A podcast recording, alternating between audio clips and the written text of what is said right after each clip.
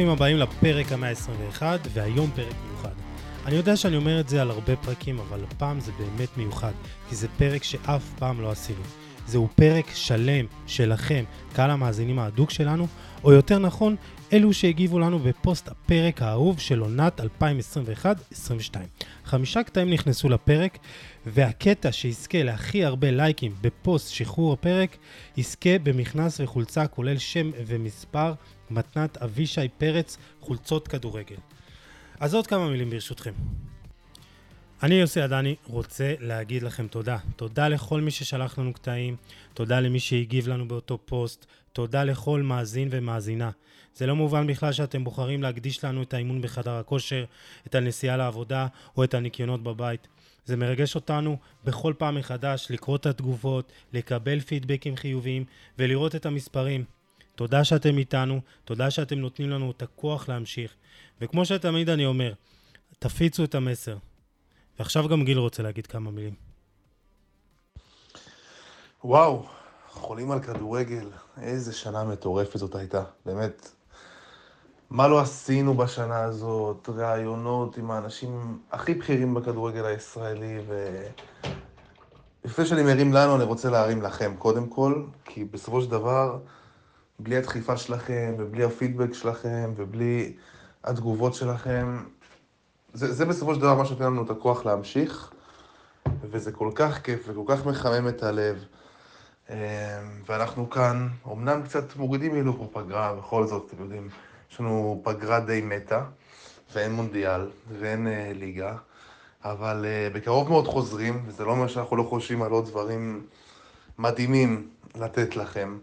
ויש לנו עוד המון המון רעיונות ו- וראיונות ודברים ש... בקיצור, רק להביא לכם תוכן טוב ואיכותי, כי לקהל טוב ואיכותי כמוכם מגיע את התוכן הכי טוב, ואנחנו אוהבים אתכם, ומחבקים כל מאזין ומאזינה פה, ומקווים בעזרת השם רק להמשיך לגדול. אוהבים אתכם מכל הלב, ויאללה, עכשיו הזמן שלכם לדבר. תודה גיל, ועכשיו יהודה דונט עם הקטע הראשון, ולפני שיהודה ידבר, אני רוצה להודות לו על הפקת סרטונים מהממים, על גנדלמן, איביץ' ועוד. אחלה עבודה יהודה, תודה רבה, מעריכים מאוד. ויהודה בחר לדבר על ביתר ירושלים, ומה הבעיה הכי גדולה שלה, ותתפלאו לשמוע, היא לא משה חוגג. על המצב המורכב של ביתר ירושלים כולם יודעים. העתיד וגם ההווה לוטים בערפל. תסריט האימה פירוק הפך להיות המטרה שעליה שוקדים האוהדים הנאמנים ביותר של הקבוצה. אבל השקיעה של בית"ר החלה מזמן, עוד לפני שמשה חוגג הפציע בשמי טדי, לבוש בציצית ודיבר בפתוס על המנון ליגת האלופות בטדי. כבר שנים שבית"ר ברוב משחקי הבית לא מביאה למעלה מ-6,000 אוהדים, למעט המשחקים מול הגדולות. בית"ר ירושלים כבר מזמן לא הקבוצה של המדינה ואפילו לא קרוב לזה. אפשר לנתח את הסיבות, ודרכי ההגעה לטדי ללא ספק לא תורמות לנושא. אבל בסופו של דבר, כולם יודעים את הסיבה. ארגון לה פמיליה. וכן, אני יודע שהם עושים תצוגות עידוד מדהימות וגורמים למשחקי חוץ להרגיש כמו בית, אבל הם, הם אלו שמחריבים את בית"ר הרבה יותר ממשה חוגג או מכל בעלים תימוני או שתלטן שהיה. מעניין באמת למה הם כולם מתנקזים דווקא לבית"ר. הם הסיבה שאלפים רבים של אוהדים ותיקים מדירים את רגליהם במשחקים של הקבוצה. והם, הם גם הסיבה שרוכש בסגנון ביץ' גולדהר או אלונה ברקת לדוגמה, לא הגיע וגם לא יגיע. עד כאן הכל ידוע וגם, בוא נאמר, דובר בלי סוף. על מה באמת נותן להם את הכוח? דווקא או האוהדים. אלו שלא משתייכים לארגון, שבמפורש ובפה מלא כן מגנים את לה פמיליה. אבל עדיין רואים בהם חלק מביתר. חלק סורר ובעייתי מאוד, אבל עדיין חלק. כל עוד זה ככה, לביתר אין באמת אפשרות לצאת לדרך חדשה. ונכון, משהו חיובי מאוד קרה בנושא הזה בשלוש שנים האחרונות. למעשה, מאז ההגעה של עלי מוחמד לביתר, החלו אוהדים טובים להרים ראש ולומר עד כאן, הרוב כבר לא דומם. וזה המשיך והתעצם בהגעת השייח הפיקטיבי, ובתחילת העונה האחרונה, אבל בשורה התחתונה, לה פמיליה ניצחו גם את זה. הם הוכיחו בעונה שחלפה מהרגע שהפסיקו להחרים את משחקי הבית. הם באו והודיעו בדרכם האופיינית ששום ארגון אחר לא יהיה פה מלבדנו. באופן מעשי, רוב הקהל, לפחות באזורי העידוד, מצטרפים אליהם גם בשירים אלימים וגזענים. אגב, לאלה שלא יודעים, לה פמיליה קוראים בשמו של יגאל עמיר בכל משחק. גם עכשיו הארגונים השפויים, אלו שבמפורש נלחמו נגד לה פמיליה, עושים איתם יד אחת במאבק נגד חוגג. גם במכתב מפורש שפרסמו, שמודיע על חרם כרטיסים ומנויים, וגם בהצטרפות למחאות של הפמיליה ארגנו. כמו לדוגמה, הפגנה ברחוב רמז בתל אביב, צמוד לבית של חוגג, שהיה לה צביון מלא של הארגון הגזעני הזה, לכאורה. ואם בנושא החרם אפשר להבין את הצורך בחזית אחידה כדי למנוע מחוגג לדווח על צפי הכנסות מכרטיסים בבקרה, את ההצטרפות למחאות שלהם קשה להבין.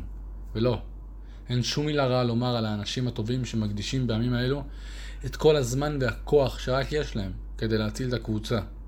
אבל כל עוד לא ברור לכל אוהד שביתר ולה פמיליה אלו שני דברים שונים, הבעיה רק תחריף.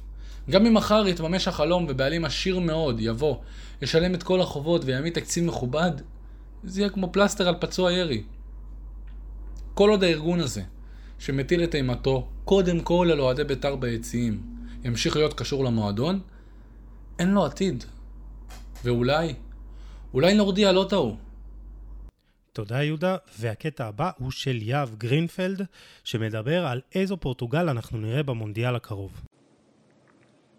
קאנסלו, פפה, רובן דיאז, מנדש, דנילו פריירה, ברננדו סילבה, ברונו פרננדש, רובן נבס, רנטו סנצ'ז, דייגו ג'וטה, אנדרה סילבה, רפאל לאאו, ז'ואאו פליקס וקריסטיאנו רונלדו. הם רק חלק מהשמות שפרננדו סנטוס יאמן במונדיאל הקרוב את נבחרת פורטוגל. סנטוס שהחל את דרכו בנבחרת ב-2014 מקבל את הסגל הטוב ביותר שהיה לו עד כה. במונדיאל הקרוב, סנטוס יצטרך לגרום לנבחרת להיות אגרוף אחד כדי ששלל הכוכבים יוכלו לשחק טוב ביחד ולהצליח לזכות בגביע העולמי. ב-2016, כזכור, הוא הצליח להוביל את פורטוגל לשחייה באליפות אירופה עם סגל שכמעט לא משתווה למה שיש לנבחרת היום. כאמור, פורטוגל שופצה למונדיאל הקרוב בקטר, בבית H, עם אורוגוואי, גאנה ודרום קוריאה. אורוגוואי, אלופת העולם הראשונה מ-1930, וזאת שהדיחה את פורטוגל במונדיאל האחרון ב-2018. גאנה, שהייתה בבית עם פורטוגל במונדיאל שנערך בברזיל 2014, מונדיאל שהעם הפורטוגלי יעדיף לשכוח לאחר שסיימו רק במקום השלישי בבית שמכיל את גרמניה שזכתה באותה, באותו טורניר במונדיאל, ארצות הברית שסיימה שנייה, וגאנה שרק אותה פורטוגל ניצחה במונדיאל 2014. ודרום קוריאה של סון הנהדר יהיו בבית H. פורטוגל אמורה לסיים באחד משני המקומות הראשונים בבית, כדי שרונלדו וחבריו ירצו להניף את הגביע העולמי, מחכה להם דרך ממש לא פשוטה. נלך על שתי סיטואציות. אחת, מקום ראשון בבית, שתיים, מקום שני בבית. כדי לעשות את זה נלך על דירוג עוצמה מבין משתתפות המונדיאל ולצורך זה אני רק אגיד שבבית E אני אחשיב את ספרד ואת גרמניה כאחת, כנבחרת אחת, כי קשה לדעת באמת מי תסיים במקום הראשון בבית הזה מכיוון שספרד וגרמניה הם שתי נבחרות טובות אך מין uh, מנסות למצוא את הדרך החדשה, גרמניה עם אנזי פליק, ספרד עם לואיס אנריקה, זה לא נבחרת ספרד של 2010 ולא נבחרת גרמניה של 2014, לכן נשים אותם כנבחרת אחת שתסיים במקום הראשון והשני בבית. אז ככה, נניח שפורטוגל תסיים במקום הראשון בבית, בשמינית הגמר היא צפויה לפגוש את סרביה, ברבע הגמר את בלגיה או ספרד גרמניה, בחצי הגמר אנגליה או צרפת, ובגמר או את ברזיל, או את ספרד גרמניה, או בוא נגיד את זה ככה, את המפגש שכל אוהד אה, ספורט או בן אדם אנושי נראה לי רק חולם עליו, 18 בדצמבר, פורטוגל נגד ארגנטינה, רונלדו נגד מסי, זה 90 דקות שהעולם יחסיר פעימה, אבל בינתיים זה רק בגדר חלום, הלוואי זה יקרה, על זה האופציה הראשונה של פורטוגל. אם פורטוגל תסיים במקום השני, הדרך הצפויה לה עד הגמר היא שבשמינית הגמר היא תפגוש את ברזיל, ברבע גמר את ספרד גרמניה, בחצי את ארגנטינה, ובגמר, ובגמר את צרפת או אנגליה. שני מסלולים נבחרות דומות וקשות רק, בש... רק בשלבים אחרים, דבר שממחיש שפורטוגל לא משנה היכן תסיים הבית, צפוי מסלול מאוד קשה כדי לזכות בגביע העולמי. אה, קשה לדבר על נבחרת פורטוגל ולהזכיר במעט את קריסטיאנו רונלדו שאמרו כבר הכל. על זה אין ספק שרונלדו רונלדו טוב השפיע על הצלחת פורטוגל במונדיאל. בין אם זה השערים לבין היכולת להשפיע ב... בנוכחות שלו על המגרש, רונלדו שערך את הופעת הבוגרים שלו בנבחרת הלאומית ב-2003 היה בן 18 בלבד. למונדיאל הוא יגיע שהוא בן 37, וימשיך לשחק 19 אה, שנים מאז הופעתו הראשונה בנבחרת הבוגרת. יש לו 117 שערים במדי הנבחרת ששמים אותו כשחקן הנבחרות עם הכי הרבה שערים בכל הזמנים. זה יהיה המונדיאל החמישי שלו, שההישג השיא שלו זה חצי גמר מונדיאל ב-2006. סך הכל, שבעה שערים בארבעה מונדיאלים. למונדיאל הזה הוא יגיע עם אחוזים לא קטנים שזה יהיה הטורניר הבינלאומי האחרון שלו במדעי הנבחרת, והוא יעשה הכל כדי לזכות. הכל כדי להיות הגרסה הטובה ביותר של רונלדו. מי תזכה במונדיאל? שאלה פתוחה, אבל דבר אחד אני די בטוח שידברו עליו בסיום הקמפיין של פורטוגל במונדיאל, זה על קריסטיאנו רונלדו, לטוב ולרע. אה, וזהו, אני רוצה להגיד באמת אה, לכם תודה רבה יוסי וגיל שנתנתם, שנתנתם לי לעלות, סליחה, וכמובן שנשתמע, תודה. תודה יהב, ועכשיו מתן טבת מהזירה הלאומית אם אתם מכירים, גם ידבר על המונדיאל, אבל בזווית טיפה יותר כללית, ויאללה, מתן, במה שלך. אהלן חברים, כאן מתן טבת, מגיש הפודקאסט הזירה הלאומית, ממנהלי דף הפייסבוק מונדיאל 2022 וחולה על, חולה על כדורגל, אין על יוסי וגיל האלופים. אה, אז בחרתי לדבר היום על המונדיאל, כמובן, שמתקרב אלינו, למרות שזה מצחיק להגיד מתקרב אלינו, כי הוא היה אמור להיות כבר ברגעים אלה משוחק, אבל אה, כמובן, כמו שכולנו יודעים, יצא מה שיצא, ונאלץ לחכות כמה חודשים, וזה יהיה מעניין מאוד לראות את זה. אז, אז קודם כל אני חושב שיש משמעות מאוד מאוד קריטית בכמה נקודות לזה שהמונדיאל נדחה לנובמבר. חוץ מזה שהתרגלנו לראות אותו בקיץ ושהליגות נעצרות, אני אומר על המשמעות שזה גורם לליגות שנאלצות אה, להיעצר לחודש, ימים לפחות, אם לא יותר. יש ליגות, למשל בגרמניה הפגרה הופכת להיות עוד יותר ארוכה. אה, חוזרים איפשהו, ב, אני חושב בינואר, אה, אבל אה, יש לזה משמעות, מעבר למשמעות לקבוצות, יש משמעות גם על הנבחרות, גם על השחקנים. קודם כל, משהו שאני קצת צופה אותו, לצערי אני צופה אותו, אבל זה לא יפתיע אותי אם זה יקרה. אם עד עכשיו ראינו כל מיני מריבות ו... ושיח ודברים וכל מיני עניינים שקורים בין הנבחרות לבין הקבוצות סביב משחקי ידידות או אפילו משחקי ליגת האומות, כן שחקן אה, משוחרר, שחקן כן פצוע, לא פצוע, אני חושב שלקראת המונדיאל אנחנו נראה הרבה מאוד אה, דברים כאלה, הרבה מאוד שיח, הרבה מאוד אולי תככים אפילו ו, ודברים רעים שעוברים בין הקבוצות לבין הנבחרות או בין השחקנים. אני לא אתפלא אם פתאום שחקנים יגידו שהם לא בכושר, או שנבחרות יצפו ויבקשו מקבוצות שנמצאות במצב מסוים שהוא סביר בליגה, לתת לשחקנים לנוח ושישחקו פחות ופחות שיגרמו לפציעות.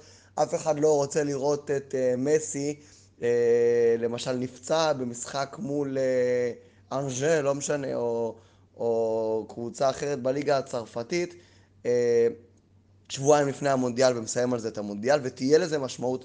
לדעתי באופן אה, כמעט ודאי, ויהיה מעניין לראות איך שחקנים מתנהלים מול הקבוצות שלהם ואיך נבחרות מול קבוצות. לפני, לפני המונדיאל. חוץ מזה שמצד שני אתה רואה פה שחקנים שהם לא סיימו את השנה שלהם, יש איזושהי רעב של פתיחת עונה, שהם כבר נכנסו גם לליגה ויהיה מעניין מאוד לראות האם יש לזה באמת משמעות, האם זה ששחקנים עכשיו מגיעים לא אחרי סוף עונה, למרות שמונדיאל כמובן יוצר את הטירוף שלו, אבל אחרי שנה של משחקים, זה לא אותו דבר כמו אחרי קיץ, ותחילת משחקים, שזה זמן שהגוף של השחקנים מן הסתם אה, מתחיל להניע ולהתניע, אה, ואז הם פתאום נכנסים אה, לסשן מונדיאל בנובמבר, סופר מעניין. מצד שלישי, יש לנו פה בערך שבוע, שבוע וחצי, שהשחקנים יוצאים לפגרה. בין ה-12 ל-14 לחודש, פחות או יותר, לחודש נובמבר, הקבוצות יוצאות לפגרה, ו... וב-21 לנובמבר כבר יש לנו את משחק הפתיחה, אז שוב יהיה צריך להספיק איזשהו אה, משחק ידידות אם יהיה או שניים, איזשהו אה, מחנון אה, קטן של אימונים אם בכלל, וגם זה יהיה מעניין. עכשיו לגבי המונדיאל עצמו, אה, בדיוק ככה דיברתי על זה עם חבר אתמול, והוא אומר לי, מי לדעתך המועמדת לזכות? עכשיו, אני לא מצליח באמת להצביע, וזה נהדר, על מועמדת ממשית לזכייה. יש לא מעט קבוצות שאני לא, שאני לא אופתע אם אני אראה אותן בשלבים המתקדמים. מצד שני, אני גם לא אופתע לראות אותן נופלות מוקדם, כן? הולנד, ראינו מה היא מסוגלת לעשות, מאוד נהנינו מהם ביורו. אה, אולי אפילו נהנינו יותר מדי, כי ראינו רק תקף בנבחרת הולנד ולא ראינו מספיק את אה, נבחרת הולנד אה, עוצמתית כשצריך, אבל כן, פתאום שחקנים כמו ברכהאוס, ו... וכמובן שיש את ונדייק, ו... וכל מי ששם, ופרנקי דיון כמובן, שחקנים שפתאום כבר היו ביורו, פתאום מגיעים למונדיאל אחרי שהם עשו יורו לא רע בכלל, למרות שההדחה שלהם הייתה כואבת, ויהיה מאוד מאוד מעניין לראות, לראות איך ממפיס לוקח את הנבחרת איתו. אה, זה לגבי הולנד, שאני רואה אותה כקבוצה שמעניין להסתכל עליה בבית א', אנגליה.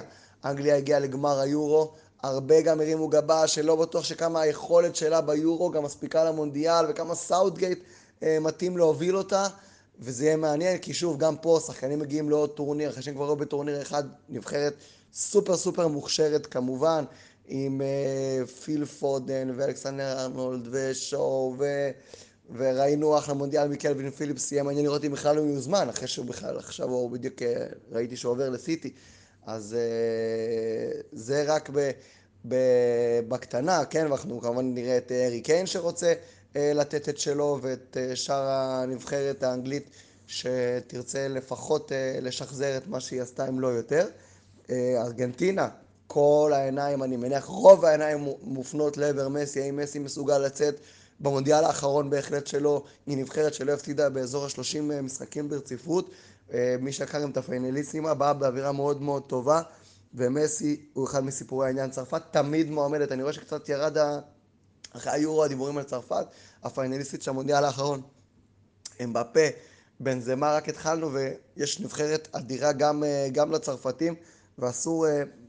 וקונטה, וכמובן אנגולו קנטה שאי אפשר לשכוח ממנו. ספרד, עכשיו מונדיאל שני, כבר אה, שחקנים כמו פדרי, גבי יכולים פתאום אה, להוכיח את עצמם, יהיה מאוד מעניין לראות אותם. הגרמנים תמיד, תמיד יכולים לקחת חלק, למרות שהיה נראה שהם פחות פחות חזקים, אה, גם ביו, טוב, גם לפני זה ראינו שהם לא כמו שציפינו. בלגיה עם הזדמנות אחרונה, בהחלט אמרנו הזדמנות אחרונה ביורו, זו הזדמנות סופר אחרונה לנבחרת בלגיה להראות משהו עם דה בריינה, לוקאקו, אה, אני לא יודע כמה נראה מעדן עזר, כי באמת בריאל מדריד הוא לא הוכיח כלום, אבל נבחרת מאוד מאוד חזקה. ברזיל, בעיקרון, בהרבה מאוד סוכנויות מועמדת עיקרית לזכייה עם הצמד ויניסיוס ו... וניימר, וכמובן שיש להם את קסמירו, ויש להם בשער אדרסון ואליסון, כאילו שוערים אדירים, וכמובן, כמובן, כמובן שאי אפשר לשכוח שיש לנו בבית האחרון את קריסטיאנו רונלדו. שגם הוא כנראה מונדיאל אחרון, גם הוא רוצה לקחת מונדיאל, יש לו אמנם תואר עם נבחרת, אבל הוא ישמח לעוד אחד עם ברונו, שאולי יתחבר, ועם uh, דיאס, ועם uh, שאר השחקנים, ועם ז'ואר פליקס שאולי ייתן מעצמו, וזה ככה המבט שלי. אחלה מונדיאל, אולי הבתים קצת יבאסו כי כל קבוצה נמצאת בבית אחר, אבל מי אחרי שלב הבתים, כל משחק הולך להיות לחלוטין פתוח וסופר מעניין. תודה מתן היקר. ועכשיו שמחה רז, ושימו לב לקטע, מה הקשר בין מכבי חיפה, ריאל מדריד ומעלה אדומים. מעניין, נכון? אז יאללה, שימו אוזן. אז שלום יוסי ותודה על ההזדמנות. אז אני, קוראים לי שמחה רז, אה, ואני רוצה להביא זווית, זה נושא שהוא נדון הרבה, אבל אני רוצה להביא את הזווית שלי, אה, על פסיכולוגיה בספורט. בעיקר בכדורגל, אבל אה, בכללי בספורט, פסיכולוגיה היא היא דבר מאוד חשוב. אני אתחיל בזווית אישית, אני כתב ספורט מתחיל, אני כרגע כתב של העיר מעלה אדומים, ואני מלווה את הקבוצת, קבוצת הכדורסל מכבי מעלה אדומים בליגה הלאומית. עכשיו אני יכול לשים לב במהלך משחקים, לפי ההלך רוח על הספסל ברבע השני, ברבע השלישי, מה יקרה בהמשך, ולרוב אני באמת צודק מהניחושים שלי, כלומר אם אם המצב רוח טוב על הספסל, גם בפיגור של 20 נקודות, אנחנו יכולים לחזור, ועשינו את זה כמה פעמים. ואם אה, המצב רוח אה, לא טוב, גם ב... יש מריבות וכעסים, גם ביתרון, אז אנחנו כנראה נפסיד את המשחק, וגם זה קרה הרבה פעמים. עכשיו, אה, אני בכדורגל, אז בתור מכבי חיפה, הנקודה הזאת היא תמיד הפריעה לי. כי אני מרגיש שמשהו פסיכולוגית לא עובד נכון במועדון. כלומר, רוב מוחלט של האליפויות שלקחנו, לקחנו בפער, וכשהמצב היה לחוץ, אז לרוב לא עמדנו בלחץ. כלומר, אם, אה, כמו שאומרים, אנחנו קבוצת גביע לא טובה. אה, כמו שראינו בגמר גביע השנה, וכמו שראינו בעונת הקיזוז ההיא, שלא עמדנו בלחץ במחזור האחרון. אז אני מרגיש שמשהו משהו לא עובד נכון בפסיכולוגיה של המועדון. אה, ואני אשווה את זה ל... לריאל מדריד נגיד, להבדיל, שאומנם ששם אני יכול לחלק את זה לשתיים. פסיכולוגיה בליגת האלופות אה, שהיא משהו שאין לאף מועדון בעולם. האמונה הזאת ש, שזה הגביע שלנו, התואר שלנו, ותמיד אפשר לחזור ותמיד מאמינים, ורוח המדרמיסטו, וראינו את זה השנה ביתר שאת, ב... גם כשאף אחד לא האמין, ריאל האמינו, ובפיגור שתי שערים אה, דקה 90, הם ידעו שהולכים לעשות את זה, והם עשו את זה. והגביע הזה הוא, הוא הם לקחו בצורה בלתי הגיונית בעליל חוץ מהאמונה הצד הפסיכולוגי באמת שנכנס פה. ומצד שני ב... בגביע המלך נגיד הם מקוללים ככה שוב ושוב לא מצליחים כי לא מספיק רוצים את זה ו... ומצד שני אני אגיד כמו לדרוס קבוצות אז uh, תמיד שמתי לב כשריאל מדריד הובילה 4-0 במחצית בזמנים של רונלדו ושהבקיעו 120 שערים בעונה אז uh, אז זה נגמר 4-0 משחק וכשברצלונה הובילו 4-0 במחצית אז נגמר 8-0 משחק. ושוב זה העניין הפסיכולוגי של האם להמשיך או להרפות. ו... אז זה, זה הנקודות שרציתי להעלות, אה, ומכבי חיפה בריאל מדריד, והאם אה, לדעתכם גם אפשר, אה, איך משנים את זה במכבי חיפה, או כמו להגיד, במכבי תל אביב, גם כשהם עכשיו, ברוך השם, בתקופה לא טובה, אז הם, הם עדיין רואים את עצמם כמועדון הגדול בישראל, והם עדיין מתייחסים ככה, באים ככה למשחקים מול מכבי חיפה. ולכן אנחנו רואים גם שמכבי חיפה מתקשר עם הקוף הזה של אה, מכבי תל אביב למרות הניצחון האדיר במהפך אז uh, עדיין הקוף הזה נשאר וחוץ גם את אלוף האלופים אבל לא ניצחנו אותם העונה חוץ מהמשחקים האלה. והשאלה היא איך, איך משנים את זה איך משנים את ה-DNA הזה ואת הקטע הפסיכולוגי הזה בכל מועדון. Uh, אז uh, זהו תודה רבה. תודה שמחה, ועכשיו קטע אחרון, אוהד ברזל ודורון הרטמן מדברים על מתאזרחים לנבחרת ישראל. ואולי זה הפתרון שלנו אה, לחוסר ההצלחה שלנו בהעפלה לטורנירים גדולים. אולי כדאי להתחיל לאזרח אה, יותר שחקנים, ואולי ככה נעפיל איזה מונדיאל או יורו. ולאוהד ודורון יש כמה שמות אה, מפתיעים, אז אה, יאללה, קדימה, חברים. שלום, כאן אוהד ברזל ודורון הרטמן. אה, ואנחנו רוצים לדבר היום על שחקנים זרים בנבחרת ישראל, או לא בדיוק זרים, יהודים. דני קרבחל, אנדר רגע, עוד הרבה הרבה שחקנים יהודים טובים בעולם כולו, ואין הזדמנות כזו להגיע לאזרוח. כלומר, יש לך שחקן יהודי, אתה יכול להביא אותו לארץ מחור השבעה, אז למה לא לאזרח את דני קרבחל? דני קרבחל, ואם נדבר על עוד שחקנים שאולי היו מעכשיו אה, מהדור האחרון או מהדורות האחרונים, אז יש לנו שחקנים כמו מרטין פלרמו, דיאנדרי ידלין, שהיה שחקן נבחרת ארה"ב בכדורי במשך אה, הרבה מאוד שנים. אה, יש עכשיו את ון אוברים שחתם במכבי תל אביב, בררו שמשחק בהפועל באר שבע, היה אדגרד דוידס, אחד משחקני השחקנים הגדולים של הולנד. אה, וורונין ששיחק עם אה, בניון בליברפול, אוקראיני, ווולטר סמואל, בלם ארגנטינאי מאוד מוצלח. עכשיו, השאלה היא, מה קורה אם היינו לוקחים את כל היהודים, כל השחקנים הטובים האלה, מאזרחים אותם, הם באמת היו משחקים בנבחרת. מה זה היה עושה לנו לנבחרת? היה לנו סיכוי בכלל להפיל למשהו, לדעתך? יכול להיות שכן, כי בסופו של דבר זה כמו שאתה לוקח את uh, פריז, יש לך הרכב של כוכבים, גם השחקנים הנ"ל לא באמת הם ה top של ה top, אבל עדיין זה ברמה יותר גבוהה מהשחקנים שגדלים בארץ, כי בסופו של דבר זה מדלג על השלב הזה שהוא בעייתי אצלנו בארץ, של uh, אקדמיות נוער וגילאי ילדים, שבעצם הבעיה שם זה האימון שם, המענה שנותנים לילדים האלה, ושבסופו של דבר יגדלו ויהיו שחקנים. אז אם מייבאים אותם כבר מוכנים מחו"ל, זה כבר מעלה את הסיכויים שלנו לגדל שחקן בשל ולשחק עם שחקן בשל. במקרה אני מסכים איתך, אבל השאלה היא כמה הם גם היו מוכנים בכלל לבוא לשחק אה, בישראל, בנבחרת. אה, בספק אם היו כאלה שהיו מוכנים, הם מוכנים לבוא. Uh, לדעתי אגב זה היה משפיע גם על, ה, על הליגה שלנו, זאת אומרת ברגע ששחקנים מגיעים לשחק, אפילו בנבחרת, מגיעים לשחק אחד עם השני, עם שחקנים אחרים, אז הם מתחילים, לומדים מהם דברים והם נהיים בעצם מודל לחיקוי. עכשיו, זה בנוגע לשחקנים היהודים, מה בנוגע לשחקנים לא יהודים? שחקנים שהתחתנו עם ישראליות.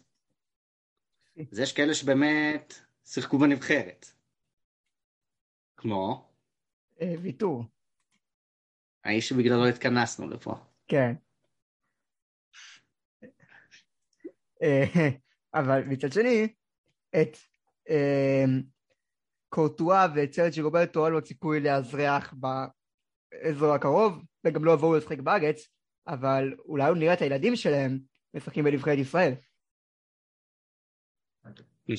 אולי באמת נראה פתאום יהיה לנו אה, כמו אה, אילי אה, רוברטו ודוד אה, ודוד דודי ודוד קורטואה. ואז כאילו הם ישחקו בנבחרת יהיו, יהיה לנו פתאום אה, יהיו לנו שוער- שוער ומגן ימני מצוינים.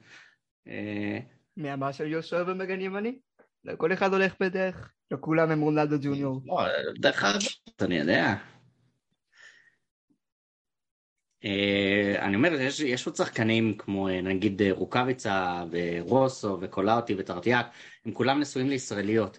ואולי הבעיה, אולי החיסרון, נקרא לזה, שיש, שיש לנו, זה שיש את החוק של וופא, שהשחקן, שחקנים הרבה פעמים חייבים לשחק, כאילו במקרים כאלה, שמקבלים אזרחות שהיא אזרחות אחרת, כאילו, אז הם צריכים לשחק חמש שנים ברצף באותה, בליגה, לגור במקום בעצם.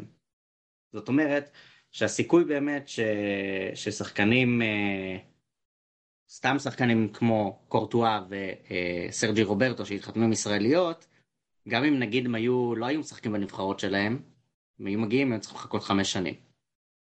אז אה, זו גם בעיה בקטע הזה. אה, אגב, אנחנו מדברים על מהגרים. אתה יודע מה יש בנבחרת צרפת, כן? הרבה הרבה מהגרים, כולם גם שם, אמבפה אה, הוא, נצר יש לך מהגרים. נכון. זהו, אז השאלה מה אתה אומר, צרפת? אם כל המהגרים של צרפת היו אצלנו, אין לנו סיכוי, זה, זה עניין של מנטליות. זה כן וכן, כלומר בצרפת כן רוב ה... ה... הליגה שלהם, רוב הנבחרת שלהם בנויה על אה, בעצם על מהגרים. ואם אנחנו מדברים על ישראל, אולי מהגרים זה באמת הפתרון, לייבא לפה איזה מהגרים אה, אריתריאה, יש פה מלא, לא יודע, בוא נאזרח אותם. בוא נתחיל למצוא אולי שחקנים, נלך לתל אביב, לדרום תל אביב, ונמצא שחקנים, זה זה אפשרי. כל הסיפורים של אה, מה, הרי איך מסי גדל, איך, איך ניימר הגיע, ברחובות בשכונות העולי של, אה, של אה, ברזיל, של קוסאגה, אני יודע. נכון, נכון, זו באמת, אה, זו באמת נקודה טובה שלא חשבתי עליה, אני מודה. אה, גם כדורגלנים, אה, פאטי אגב, לפחות ב... משפחה של אה, מהגרים שהגיעה לספרד, גם פאטי, משפחה של מהגרים שהגיעה לספרד. אגב, זה משהו מעניין, אני חייב להגיד שזה כאילו, שאנחנו אולי צריכים לאמץ קצת יותר ממקומות אחרים, למרות שאנחנו, יש לנו את הגאווה בנבחרת וכל מי שזה, אנחנו תמיד רוצים שכל מי שמשחק בנבחרת יהיה לו חיבור לנבחרת. אה, אנחנו אולי צריכים לחשוב קצת כמו נגיד אה, לעשות פה מושבות, כמו שעשו באוקראינה. באוקראינה יש בעיקר שכתר אה, דונייצק, הם מביאים הרבה שחקנים ברזילאים, שחקנים מתארים, מתחברים, נשארים במקום, נשארים לגור, נשארים הכל, ואז מתאזרחים ובאים לשחק בנבחרת. אז אולי זו הדרך. אבל זה גם מאוד קשור למהות של העם היהודי, כלומר כי מה ההבדל הרי בין ארץ ישראל, העם הישראלי לבין שאר העמים? כי זה הבדל גם של מורשת ושל דת, אתה לא יכול עכשיו להביא לפה מיליון מהגרים ולהגיד אוקיי תחתנו איתם ותהיו להם אזרחות. ובזה אנחנו חוזרים אולי לסיפור, לסיפור דאבור בנבחרת, שזה אנחנו רואים בסוף שזה הקהל הישראלי צמא, אולי, אולי אנחנו לא משחקים מספיק טוב. אולי השחקנים היהודים והמתאזרחים למיניהם ברחבי העולם אה, היו יכולים באמת לשפר את הנבחרת, זה באמת היה יכול להיות רעיון אה, מעניין, אבל זה לא הייתה הנבחרת שלנו. ופה אולי ההבדל, פה אולי אנחנו... אה, ובסופו של דבר רואים. גם העניין הזה ש... שנתחו שהוא לא יהודי קיבל את הסרט של הקפטן זה עורר, מעורר עדיין הרבה הרבה אמוציות בקהל הישראלי, בארץ, בעם. נכון. כי בסופו של דבר הנבחרת... נכון שבסופו של דבר הנבחרת, כמו שאמרת מקודם, אה, הזכרת את אה, פריס סן ג'רמן, הנבחרת היא לא קבוצה פרטית, הנבחרת היא משהו לאומי. את זה לא יכול לקנות איזה שייח בדובאי. מה כן. זה? אני אומר שאת הנבחרת לא יכול לקנות איזה שייח בדובאי. נכון, הנבחרת לא יכול לקנות איזה שייח בדובאי. הנבחרת היא עניין לאומי. אה, אגב, יש איזה, יש איזה שחקן אחד של יהודי שאולי כן הייתי שמח שהיה בא לשחק. לפחות אומרים שהוא יהודי, אני לא יודע. אתה יודע על מה אני מדבר? מי אתה מדבר? איזה אחד ש... אם הייתי קורא לו בעברית, הייתי קורא לו אריה משיח. אה, מסי. הוא יהודי. מסי. הוא יהודי. כן, כולם אומרים, ליאונל מסי, מה זה ליאונל? זה, זה אריה, מה זה מסי? זה משיח אה, בערך. בדיקות DNA. בוא נביא את מסי. כן, בדיקות DNA. במכבי, ביחד עם רז זהבי. ברור, ברור, היה מגיע עכשיו, שניהם באותו גיל, למה לא? ברור. מה, עונת פרישה, יגיע לשחק, הוא אפילו גר ברחוב ישראל, נולד ברחוב ישראל. ברוסריו. בדיוק, נולד ברחוב ישראל. טוב, אז בוא נביא את מסי. נביא את מסי. אז ככה בטוח נעלה לטורניר גדול. תודה אוהד ודורון, תודה לכל מי שלקח חלק פעיל בפרק הזה, יהודה דונט, יהב גרינפלד, מתן טבת, שמחה רז ואוהד ברזל ודורון הרטמן. תודה ששלחתם לנו את הקטעים. ועכשיו, מאזינים ומאזינות, זה הרגע שלכם לבחור איזה קטע הכי אהבתם.